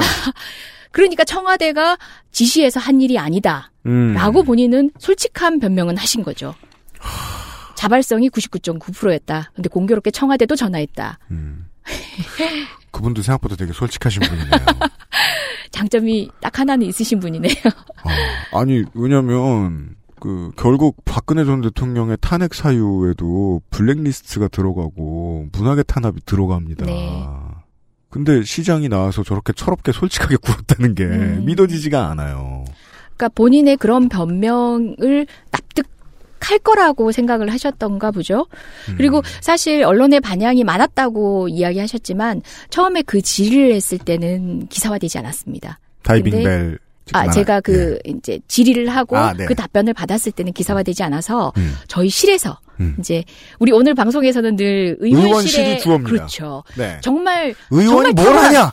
맞아요. 탁월한 방송이에요. 네. 저희 실에서 네. 관련된 내용을 보도자료로도 만들었습니다. 음. 어, 이재정 의원의 이런 질문에 어, 서병수 시장이 이렇게 답했다라고 보도자료를 만들어서 그 이제 어, 평가까지 붙여서 배포를 하고 난 뒤에 언론이 받기 시작했습니다. 그제서야. 예, 예. 네. 뭐, 물론 언론도 예민하게 이렇게 해서 캐치해서 기사화하는 경우도 많지만 그렇게 음. 놓칠 때는 또 의원실이 그렇게 보조하기도 합니다. 훌륭한 음. 우리 부자진들께서 주도적으로 해주신 덕입니다. 그렇습니다. 그, 그 다음은 이제 부산시 인천시 다음에 행안위에서 행안부, 아, 행안부 가- 국감과 관련된 얘기를 좀 보죠. 그, 저희들도 지난 방송에서 몇 번 말씀을 드렸는데, 매번 국감에서는 이게 그, 쓸데 있는 건지 없는 건지 알 수는 없지만, 눈에 띄는 아이템들이 많이 나옵니다. 네. 예. 올해 국감에서 시연된 아이템들 중에서 가장 평이 좋았던, 작년으로 얘기할 것 같으면은요, 현재까지 우리나라의 가장 최신 개인 보안 도구 중 하나, 아이핀. 네. 이 공공연하게 거래되고 있고 개당 4천 원 정도에 팔려나가고 음. 있다라는 무게감 있는 어. 건이 이재정 의원실에서 나왔죠. 예, 예. 아우, 조사 많이 하셨네요. 기억해 주셔서 감사합니다. 저희 방송이 아이핀 얘기 시사 프로그램에서 제일 많이 하는 것 같아요. 예. 예. 선도적인 프로그램이네요, 진짜. 예. 알고 계십니다. 되게 예민하고 민감하게 봐야 되는 새로운 인권입니다. 그냥 묻혀버리는 걸 보면서 답답했는데 올해는 조금 더 그 섹시하게 준비하셨더라고요. 행안부 장관의 민번을 맞추는 퍼포먼스가 나왔습니다. 예. 네. 어, 어쩌다 이렇게 준비하시게 된 겁니까? 이거는 정말 전적으로 우리 아, 그때 아. 비서관의 저- 제가 정확히 몰랐는데 맞췄어요? 맞췄어요. 아, 생일 말해봐라. 당신은 남자. 그십니까? 그럼요, 그럼요. 아니 생일은 우리가 검색했어요. 네. 그죠? 했더니 포털에 나와요. 그럼요. 예. 그리고 또 이제 지역을 검색을 했더니 고향을 이제 대구로 안 쓰셨더라고요. 근데 네. 이렇게 쭉 추적을 해보니까 대구에서 어, 초등학교, 중학교를 나오신 걸로 봐서는 태어나기도 대구에서 태어났을 것이다. 네. 그러니까 실제 주민등록을 어, 신 출생 신고를 하던 당시의 지역은 어, 고향이 아니라 대구일 것이다 추정을 했죠. 음, 예, 지역 그때 태어난. 대구 직할 씨 남자. 그렇죠. 그렇죠. 예. 그리고 또 이제 제가 어, 뭐 남자 그 다음 번호가 아마 같은 날 태어난 음. 그 동사무소에서 뭐 신고된 뭐 순번인데요. 네. 뭐 그게 성별이라고도 하고 성, 성, 그러니까 남성 여성이라고 얘기하기도 하고 이제 그 family name, 음. family name. 네 얘기이기도 한데 네. 그렇든 저렇든 간에 1이 아닐 확률이 극히 희박합니다. 그래서 거기는 1을 그냥 집어넣습니다. 아. 예, 그렇게 하고 나머지는 이제 소위 말하는 경우의 수죠. 음. 경우의 수로 따졌을 때, 어, 김부겸 의원님과 관련해서는 이제 300개가 안 되는 경우의 수가 나옵니다. 음. 이, 이 지금부터는 발품 팔아서 넣어보면 되는 거죠. 음. 넣어보면 되는 건데 중요한 건 넣어봤을 때 어떤 게 맞는 번호인지를 알 수 있어요. 검증이 가능해야 되잖아요. 음. 그걸 알 수 있는 게 또 국가가 제공을 합니다. 그래요? 굉장히 간단한 게, 그, 민원을, 국민이 민원을 청원하는 사이트가 있어요. 신문고 사이트에. 음. 어, 주민등록번호를 넣고, 이제 장관님의, 어, 성함을 넣고, 그 다음에 인증서 등록을 하게 만듭니다. 물론 우리는 장관님의 인증서가 우리에겐 없습니다. 음. 우리 보좌진의 인증서를 계속 넣습니다. 아. 근데 처음에는 계속 주민등록번호가 다릅니다라고 나와요. 음. 근데 어느 순간에 인증번, 인증서가 틀리다고 나와요. 아. 시그널이 다른 거죠. 그건 아하 이 번호다. 그렇게 해서 제 확인해봐야 되는 난수가 몇백 개 지나지 않으면 예, 근데 우리 맞추는데 50몇 시간이 번- 얼마 안 걸려요. 저희 50 몇 번째 맞춘 58 번째인가에 맞춘 거죠. 도박의 즐거움이죠. 좀 빨리 떴을 때. 예. 그렇다 보니까 정말 범죄에 활용하겠다라고 작정한 누군가에 의해서는 또 이제 저희 같은 경우는 조금은 무식한 방식으로 직접 넣어보는 방식으로 했지만 요새는 프로그래밍 하는 거는 웬만한 그렇죠. 사람들은 일도 아니잖아요. 네. 금방 확인할 수 있는 경우의 수죠. 연예인, 공인 이런 수준이 아니라 그냥 대화하다가 네 고향이 어디고 생일이 언젠지만 아는 사람이 있으면 예, 민번을 예. 알아내는 건 그렇죠. 오늘 저녁에 가능하다. 예, 예. 게다가. 어제 종합감사 때는 제가 그 말씀도 드렸죠. 우리가 또 사이트에 가입을 했어요. 음. 카페 사이트에. 주로 중고생들이 많이 가입하는 사이트인데요. 네. 거기서 주민등록증 사겠다라고 글을 남겨봤더니 10명이 무려 컨택을 해옵니다. 심지어 주민등록의 사진을 던져주는, 미리 던져주는. 왜냐하면 얼굴이 비슷해야 사니까. 조금은 비슷해야 되잖아요. 예. 그래서 그걸 통해서 심지어 미리 정보를 캐치할 수도 있는 그런 방식으로 주민등록번호가 어떤 것이든 할 수 있는 만능키인 대신에 모두에게 공개된 실질적인 비밀이 아닌 번호가 돼 있는 거죠. 한국은 주민등록이라고 하는 음. 뭔가 그 전체주의적인 이름을 가지고 그렇죠. 있지만 외국에 이제 뭐 사회보장 번호다 음. 이런 식으로 이야기를 바꿔서 말할 것 같으면 그 내가 국민으로서 누릴 수 있는 지위와 권위 음. 같은 것을 파는 데에 작년 국감 결과로 말씀드릴 것 같으면 4천 원. 이 되는 것이다라는 주장이 오, 가능한 거 굉장히? 어, 그 철학적인 함이나 저희 이 어, 방송 많이 했다 거짓말이 국민을 아니에요. 바라보는 태도까지도 정확히 알고 계신 겁니다. 네. 근데 그걸 훌륭하신데요? 방관하고 있는데. 네. 네. 아, 제대로 점검조차 못 하고 있었던 거죠. 그래서 이제 음. 김부겸 장관님의 전화번호를, 아, 전화번호를, 주민등록번호를 맞추고 나면. 민번 알면 전화번호도 알 수 있어요. 그럼요. 네, 뭐는 모릅니까? 문제죠. 통관 번호도 알 수 있겠네. 네. 그래서 그 부분을 알려드리고 나면 어쨌든 임의 번호로 부여하고 주민등록번호 변경을 보다 완화해서 네. 만약 이런 이제 누출 사고가 있으면은 음. 언제든지 변경할 수 있도록 지금 굉장히 엄격하게 돼 있거든요. 음. 예, 그런 식으로 제도를 개선할 필요가 있다는 걸 즉시 인지하실 거라고 생각했어요. 그 부분이 좀 이상합니다. 예. 그러니까 거의 이제 완전 난수도 아니고 완전 난수에 좀 가까운 정도 수준의 임의번호 전환 주장들이 있죠. 네. 여기에 대해서 김부겸 장관이 사회적 합의라는 단어를 말했는데 네. 사회적 합의라는 단어를 장관이 말하면 지금 하기 싫다는 소리입니다. 뭐 정치적으로는 그럴 수 있죠. 소극적이라는 거예요, 네. 태도가. 네. 그런데 저는 그 생각도 했어요. 이제 우리 진행자분께서도 아시겠지만 임의번호를 부여하자라는 얘기가 어 지금 국감 전까지만 해도 굉장히 파격적인 논의처럼 정치권에서 받아들여져 왔어요. 음. 그런데 그래도 가시권 안에 들어왔다를 인정할 수밖에 없는 상황이 됐다고 보고요. 아, 그 저희는 정도의 지금- 의미가 있다. 네. 저희는 어 그 사회적 합의라는 어떻게 보면은 정치적 수사에 불과할지 모르겠지만 저희는 그걸 또 붙잡습니다. 우리 음. 의원실이 해낸 게 있잖아요.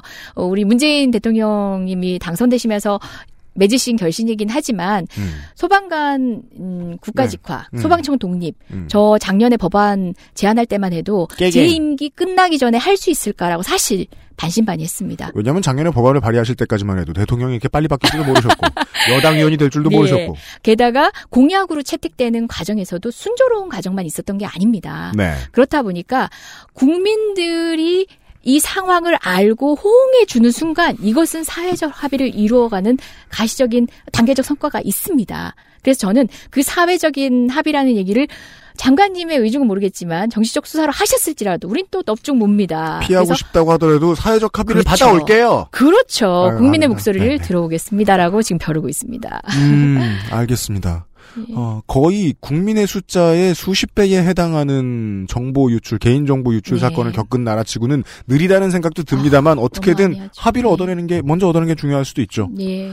어찌 보면 뭐 장관이 그 저는 빼는 척 할 테니까 합의를 얻어오세요라는 메시지를 줬을지도 모르죠. 걸지도 아무튼 모르죠 사실. 여담입니다만은 네. 그 현장에서 실은 주민등록번호 적은 종이를 갖다 드리는 게 이제 어, 질의의 완성이었습니다. 네. 그런데 어, 직전에 이제 보좌관이 뛰어와서 네. 제가 그걸 갖다 드리면 또 어떤 장면을 연상케 한다고 음.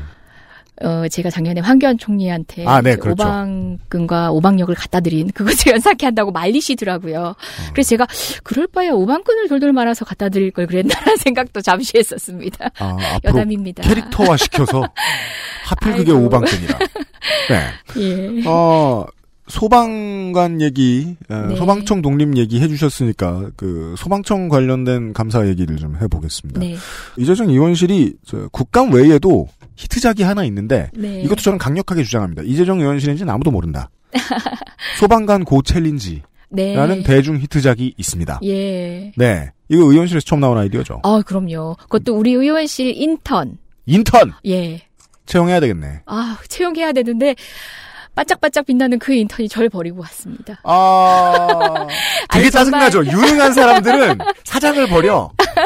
아니에요. 네. 지금도 따로 또 같이 같은 공간에서 활동하고 있는데 아, 그래요? 네. 우리 여건이 안 돼서 음. 이제 정직원으로 채용할 수 있는 아, 그러니까.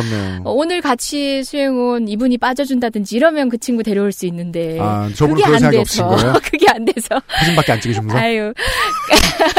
아니, 정말 인턴에게는 어떻게 보면 허드렛 일만 본인의 역할로 돌아가기 쉬운데, 네. 그렇다 보니까 저희 의원실도 다르지 않았던 것 같아요. 음. 그 친구가 그간에 고민들이 쌓이다가 한 번은 저한테 이제 여러 가지 고민들을 얘기한 적이 있어요. 네. 경험은 많이 하고 싶고, 근데 본인에게 주어진 일이 한계가 있고, 음. 그래서 제가 다음에 당신이 제안한 일은 무조건 받아들이겠다라고 약속을 했어요. 음. 그리고 첫 번째 제안한 게 이거였습니다. 소방관 고챌린지. 지금은 반짝반짝해 보이죠? 당시로서는 저보고 밀가루를 뒤집어 쓰라는 거예요. 음. 이게 제가 그렇게 유명한 사람도 아닌데 음. 그 그만큼 뭐 호응을 얻을까 이것도 걱정이고 머리도 괜히- 하루에 두 번 감아야 되는데. 그렇죠. 괜히 저 혼자 밀가루 뒤집어 쓰고 그냥 그냥 죽는 씬 아닌가 싶어서 저는. 살짝 고민을 했어요. 네. 근데 해놓은 약속이 있잖아요. 음, 음. 당신의 제안을 무조건적으로 믿어보고 따라주겠다라고 해서 음. 그래 가자 킵 고잉 딱 했는데 네. 많은 국민들이 성원해 주셨어요. 근데 음. 그거는 국민들도 성원해 주셨지만 국민들의 성원을 이끌어내기 위해서 또 다른 보좌진들이 또 도와줬어요 옆에서. 그렇죠. 네. 네. 그래서 우리 방의 대표 상품이 됐는데 아까 방금 말씀하신 거 보니까 이재정 의원실인지 모른다. 모릅니다. 아, 아쉬워. 뭐 연예인이 썼다. 뭐 이런 것만 음, 알죠. 예. 어튼 소방공무원 처우 문제에 대한 관심은 작년부터 꾸준히 보여주셨고 이번 국감에서도 많은 내용을 내놨습니다. 그 의원실에 소방공무원 출신이 계신가요 혹시? 아니요. 그런데 이제 저희 의원실에는 저보다 정치 선배님들 굉장히 많으시고요. 음. 어, 소방관 처우에 관심이 굉장히 많았던 그 보좌진이 네. 소방관 문제를 예전 국회 때부터, 그러니까 음. 다른 의원님과 때부터 아, 계속 네. 관심을 가져오신 거예요. 네. 그래서 처음 저야 뭐 국민 정서하고 비슷했어요. 소방관 감사하다, 존경스럽다, 근데 음. 안타깝다. 음. 요 정도밖에 모르던 저를 교육을 시키셨어요. 안타까운 일은 정치인이 나서서 해결해야 되니까. 그러니까요. 네. 어떻게 하면 우리가 할 수 있는지의 지점을 짚어주셨고, 음. 저도 공부하다 보니까, 오, 괜찮겠다 해서 같이 이제, 으쌰으쌰. 그러니까 정말 네. 이거는 이재정 의원실 전원의 작품인 거예요. 네. 홍보를 담당하는 친구는 홍보를 맡고, 정책을 담당하는 음. 친구는 정책을 맡고, 뭐, 또 조직을 담당해서 소방 조직 내에서의 목소리를 이끌어내는 친구도 있었고, 네. 그런 방식으로 협 업을 해서 또 이제 어떤 외적 정치적 상황도 좋아지면서 네. 완숙하게 된 거죠. 무엇보다 저의 성과는 음. 정우성이 어 당의 이벤트를 하면서 제가 좋아하는 이재정 의원이라고 해준 것. 네. 예, 저는 그걸로 족합니다. 음. 청렴하다고 볼 수는 없습니다. 누구나 이룰 수 있는 꿈은 아니기 때문이죠. 네. 어, 거의 모두가 부러워할 만한 결론을 얻으셨어요. 많은 분들한테 그 말씀 들었습니다. 하긴- 참 고마운 분이라고 식사 한번 하자고 우리 당 많은 의원님들께서 그러시더라고요. 의정 활동 떨렁 4년인데 네. 그 4년 중에 그런 경험을 할 수 있다. 네. 아, 불가능하다. 이제 그만둬도 여한이 없습니다. 그니까요. 아, 욕심은 채웠다. 네. 아, 요런 사례가 하나 있었습니다. 소방서의 일부 간부들이 자기 부서 실적을 위해서 부하 직원을 시켜서 119에 허위 신고를 한다. 음. 깜짝 놀랐습니다. 예, 저희도 이제 제보를 받은 내용이고, 그러니까 팩트를 이제 더 확인해서 어느 정도로 만연한 일인지는 더 살펴볼 일이 남아 있지만, 네. 그럼에도 불구하고 분명히 전체는 아닌 어느 곳에서는 분명히 존재했던 일인 것 같고요. 음. 그건 비단 소방 문제만이 아니라 음. 어. 여러 조직들에서 발생한 일입니다. 우리가 뭐 성과연봉제라는 그렇죠. 얘기 들어본 적 있죠. 네. 성과를 통해서 평가할 수 있는 직무가 있는 반면에 그런 방식의 외적 성과, 그러니까 숫자로 증빙할 수 없는 성과들이 있습니다. 음. 특히 어, 공공 서비스는 그런 방식의 효율성으로는 성과를 증명할 수가 없거든요. 그런데다가 계속 그런 숫자만 요구하는 상부, 그러니까 지도부가 있으면 그런 조작이라도 해야 된다라는 강박관념을 그 가지게 되는 어떤 중간 계급이 간부가 존재하게 되는 거죠. 지난 정부의 경찰에서 안 잡아도 되는 잡범들을 너무 많이 잡아들이기 시작했다는 얘기는 들었습니다만은 예, 예. 유사할 수 있죠. 예. 소방서가 이랬다는 얘기는 이번에 의원실 감사를 통해서 처음 들었습니다. 예, 맞습니다. 우리가 늘 그게 공평하다라고 생각하는 능력이 그런 방식으로 입증돼야 된다라고 생각하는 어떤 객관적 기준에 대한 맹목적인 집착이 바로 이렇게 삐뚤어진 어떤 현상을 초래할 수도 있다는 걸 국민 모두가 좀 공감하시고 때로는 조금 늦게 보이고 숫자로 표시되지 않는 것일지라도 사회에서 반드시 필요해서 우리가 지켜봐 주면서 어 이렇게 북돋아야 되는 곳 그러니까 영역들이 굉장히 많다는 걸 알아주셨으면 좋겠습니다. 네. 아니 윗선까지 이렇게 올라간 사람들이 얼마나 철이 없어 그러는지 모르겠는데 상당수 많은 일들을 숫자로 잘했는지 아닌지를 어떻게 알 수 있느냐라는 항변을 예, 윗선에 올라가신 우리 대통령까지 올라가신 박근혜 대통령께서 어, 모든 부분에 성과연봉제 도입을 위해서 애쓰셨잖아요. 그러니까 말입니다.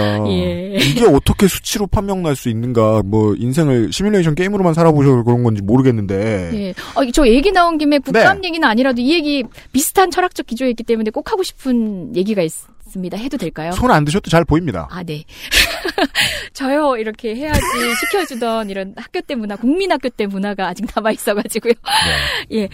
그게, 어, 우리나라에서 지금 뭐 어떤 정책을 시행하겠다라고 하면은 예타라고 해서요, 예비 타당성 조사를 합니다. 예비 타당성 조사하죠. 예. 네. 그게 경제적인 구조에서만 판단을 해서 그게 문제예요.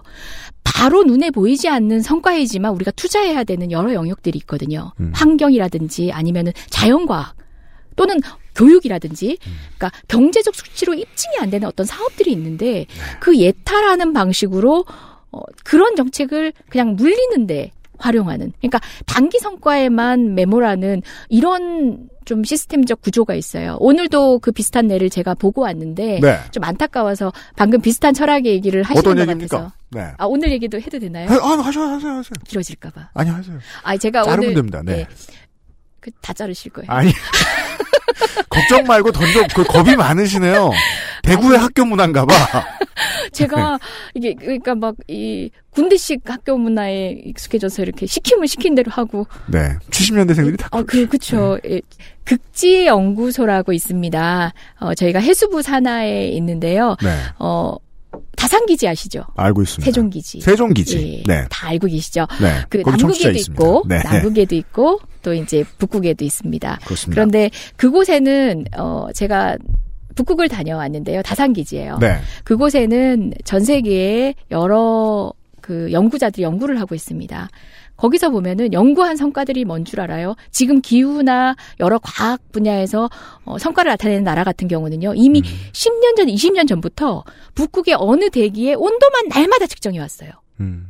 집적된 10년치의 자료가 있고 20년치의 자료가 있는 거예요. 데이터가 있는 거예요. 음. 그걸 바탕으로 해서 몇십 년간의 기후의 변화를 그분들은 살펴본 거예요.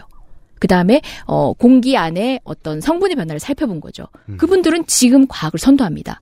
그런데 우리나라는 만약에 자 북극 기지에 어, 몇 미터 상공에 어, 온도계를 측정하겠습니다라고 하면은 음. 그 단순한 걸 우리가 왜 해요? 음. 바로 예타 들어갈 거예요. 음. 그 유사한 방식으로 얼마 투자가 드는데, 굉장히- 거기에? 예, 예. 네. 얼마 들고 언제 성과를 나타낼 수 있냐? 왜 음. 우리가 북극에 투자해야 되냐? 아 그게요. 북극해를 항로로 하면은 훨씬 더 비용이 저렴하고요. 이렇게 얘기하면 그러면 당장 언제 항로를 개설해서 어떤 비용을 언제 우리가 줄일 수 있느냐 이렇게 내. 임기 안에 그렇죠. 다음 선거 전에 네. 아, 남극 개발이 진짜 중요합니다. 환경을 위해서도 그렇고요. 남극에 있는 많은 자원들이 일단은 지금 무주물인 상태이기 때문에 먼저 선점하기 위해서는 투자가 중요합니다 하면 그러면 언제 석유시로 올 수 있는데 이런 방식으로 가는 거죠. 우리나라는. 음, 음, 그렇다 보니까 장기 투자를 못 하는 구조입니다. 음. 예. 궁극적으로는 뭐 책임 정치를 제대로 할 수 있는 방식으로 이제 권력 구조도 개편이 돼야겠지만 우리나라의 이렇게 이제 업무를 평가하는 방식에 대한 그런 기본 태도부터 네. 바뀌어야 되는 게 아닌가, 관점부터 바뀌어야 되는 게 아닌가 생각을 오늘도 했었습니다. 아카이브의 가치라는 건 시간과 뺑이로 이루어지는데. 오, 예, 맞습니다. 아, 그걸 그렇게 그 소리 높여 주장하는 정치인들을 보기 흔치, 음, 쉽지 않죠. 음, 예. 예. 최대한 빠른 시간 안에 뺑이를 치셔야 되니까. 어, 네. 예. 국회의원에서 듣기, 국, 그 되게 당연한 얘기인데도 국회의원에게서 듣기에는 좀 독특한 이야기였습니다. 음, 그, 비슷한 답변이 나올 것 같아요. 제가 지금 괜히 궁금해서 이 마지막 질문을 준비했는데, 네. 정말 지금 하신 말씀하고 비슷한 답변이 나올 것 같습니다. 그, 각 지방 경찰청 도시다가 이제 나왔던 지적들을 좀 네. 모아서 봤더니요. 네. 가시는 경찰청마다 인권 교육 현황에 대한 지적을 하셨습니다. 네. 부산청에 가셔서는 인권 교육 현황이 부족하다고 질타를 냈고 네. 대구청에 가셔서는 잘한다고 칭찬했습니다. 네. 칭찬을 또 시간을 좀 쓰셨더라고요. 예. 청장을 국감에 불러서 위원이 특별한 목적을 가지고 교육을 시키는 그림이었습니다. 예. 얻어질 수 있는 효과가 뭐라고 보신 거죠? 어, 그날 대구경찰, 대구지방경찰청장님은 굉장히 고무돼 계셨어요. 저는 고무돼도 족하다고 생각한 게, 어, 인권교육의 횟수가 140여 회였어요. 근데 부산은 4회예요. 같은 음. 기간에. 음. 이게 몇 년 수치였는데, 한 3, 4년의 수치였는데, 네. 140 몇 회와 4회 수치는 엄청나게 달라요. 물론 그 교육의 질이 얼마만큼 내실 있고 어떤 성과로 진짜 실생활에서 반영이 되는지도 중요하겠지만 음. 그럼에도 불구하고 이 횟수라는 거, 인권 교육이라는 어 것에 대한 노출도는 무시를 못 해요. 그리고 그럼. 인권 교육이 필요하다는 것에 대한 기본적인 인지가 있다는 얘기니까 이것은 일선에서의 어떤 어 수사 일상에서도 분명히 반영될 것이라고 전 생각되기 때문에 일단 기본적으로 숫자가 140대 4지만 아까 제가 숫자가 중요하지 않다고 했지만 최소한 노출도를 높인다. 그리고 이만큼 숫자를 배치할 때에 인권이 필요하다라는 그런 인식 자체는 천지차양이라는 거죠. 35배면 얘기가 다르다. 네. 그러니까 의무적 그러니까 그 직장에서 받는 의무적 재교육이라는 것이 말씀하신 대로 똑바로 안 듣고 음. 자고 딴 데 가고 하지만 나중에 이제 점심 시간에 농담할 때 소재가 되고 음. 기억 속에 남잖아요. 저희 이런 거 있죠. 성희롱 교육 하면은 그렇죠. 아 남자를 저 잠재적 범죄자라고 생각해. 아 성희롱 교육 너무 형식적이야. 졸다 왔어. 어, 교육이 좀 더 내실화 있어야 돼. 그럼 뭐 갖다 물론- 기억해요. 예, 근데 최소한 이건 있잖아요. 성희롱이 안 되도록 내 말을 조심해야 된다. 음. 이런 가치가 공유되고 있다는 사회 인식은 이미 마련이 됐잖아요. 네, 그렇죠. 그만큼이라도 돼야 되는 게 사실 권력기구, 특히 경찰 조직에 음. 있어서는 굉장히 시급했는데 지금도 굉장히 미흡해요. 아, 그렇죠. 그래서 대구지방경찰청은 칭찬을 했습니다. 음. 그리고 앞으로는 그 내용도 점검해 볼 생각입니다. 그게 좀 웃기긴 한데요. 청장이든 기관장이든 국감 가서 칭찬 듣고 오면 한 달 동안 신나한다고 하죠. 음. 네. 그러니까 그 사람 기분 좋게 해주자고 국감을 하는 건 아니지만 네. 그걸 가지고 앞으로 변화될 인프라를 장기적으로 기대하시는 바는 있다. 아, 물론이죠. 네. 예. 어, 유사한 방식으로 칭찬을 받겠다라고 기관 장들이 노력한다면. 맘 먹었다. 예. 우리나라처럼 이제 중앙 집중이 심한 나라에서 예. 예. 음, 예. 그런 바뀌는 점이 경쟁은 있을 것이다. 어, 언제든 언제든 환영입니다. 알겠습니다. 네. 이런 류의 칭찬은 제가 상당히 인색한데 어, 이제까지 나왔던 국회의원분들 중에 방송에 가장 최적화된 아, 예. 그죠 그렇게 생각하시죠 방송인- 지금 네그 옆에 방송인 계신 분이 출신이라고 말씀드렸잖아요. 우리 김성수 의원님하고. 네 전 아니에요. 팟캐스트 방송. 그게 또 그 보도국장의 권위적인 어조하고 조금 다르다. 제가 네. 권위가 없어 보이나요? 아니요, 저 그냥 김성수 의원과 한번 사이를 보려고. 아유, 우리 진행자 분이 너무 편하게 해주시고, 무엇보다 저희 실의 어떤 네. 정책적인 고민하고 굉장히 고민의 계를 같이 하시는 것 같고, 네. 철학이나 인식의 수준이 너무 높으셨어요. 그래서 너무너무 신나게 방송을 했습니다. 이런 팟캐스트도 있습니다. 와. 그리고 이런 팟캐스트는 어, 또한 이 양심이 있어서요. 국회의원이라고 출연시키고 맨입으로 노동시키고 맨입으로 보내진 않습니다. 어, 진- 이렇게 도식적인 반응을 하시니까 이미 알고 계신 것 같잖아요. 아유, 진짜 몰라요. 모르세요? 진짜 아무도 안 몰랐어요. 알리셨나봐? 네. 뭐예요, 그거? 그, 아, 원래 저희들이 신발을 선물을 하는데요. 근데 이제 어떤 류의 스니커를 고르느냐에 대한 고민을 제가 상당히 많이 하는데, 프로듀서가. 그, 이재정 의원은 지난 대선 때 그, 춤을 가장 잘 추는 의원으로 분류가 되었더라고요. 잘 추냐, 아니라 막춘. 춤을 잘 추는 사람은 너무 편한 신발 신으면 안 됩니다. 아, 그럼요. 스타일리시한 아이템을 소화하셔야죠. 네. 어, 어, 진짜 감동입니다. 이게 뭔지 아십니까? 뭔데요? 무슨 로고죠?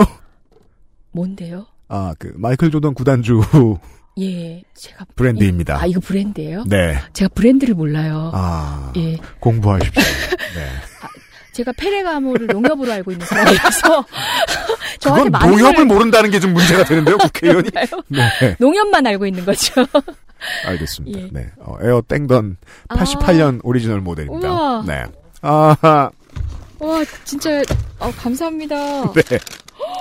아, 저, 저 솔직하게 말씀드리면 네. 제가 나가면서 꼭 보, 여드릴게요 제가 그 지읒 마켓에 지금 장바구니에 담겨 있는 게 네. 이 운동화예요. 네. 사야지 하고 있는데 살까 말까 살까 말까 고민하고 있었습니다. 정말요? 예. 네. 와, 감동입니다. 네. 이렇게 제 마음을 알아주는 방송에 제 마음을 알아주는 선물 최고!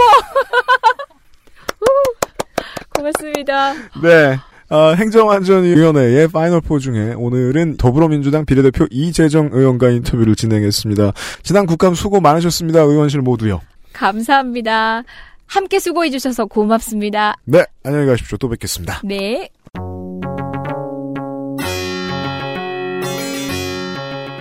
여기까지가 17 국정감사 기록실 행정안전위원회 시간이었습니다. 아, 바른정당과 국민의당, 자유한국당의 에, 의원실에서 방송을 듣고 계신 비서관 및 아, 의원 본인도 계시다면 에, 입법 노동자 여러분 제발 섭외에 좀 응해 주십시오.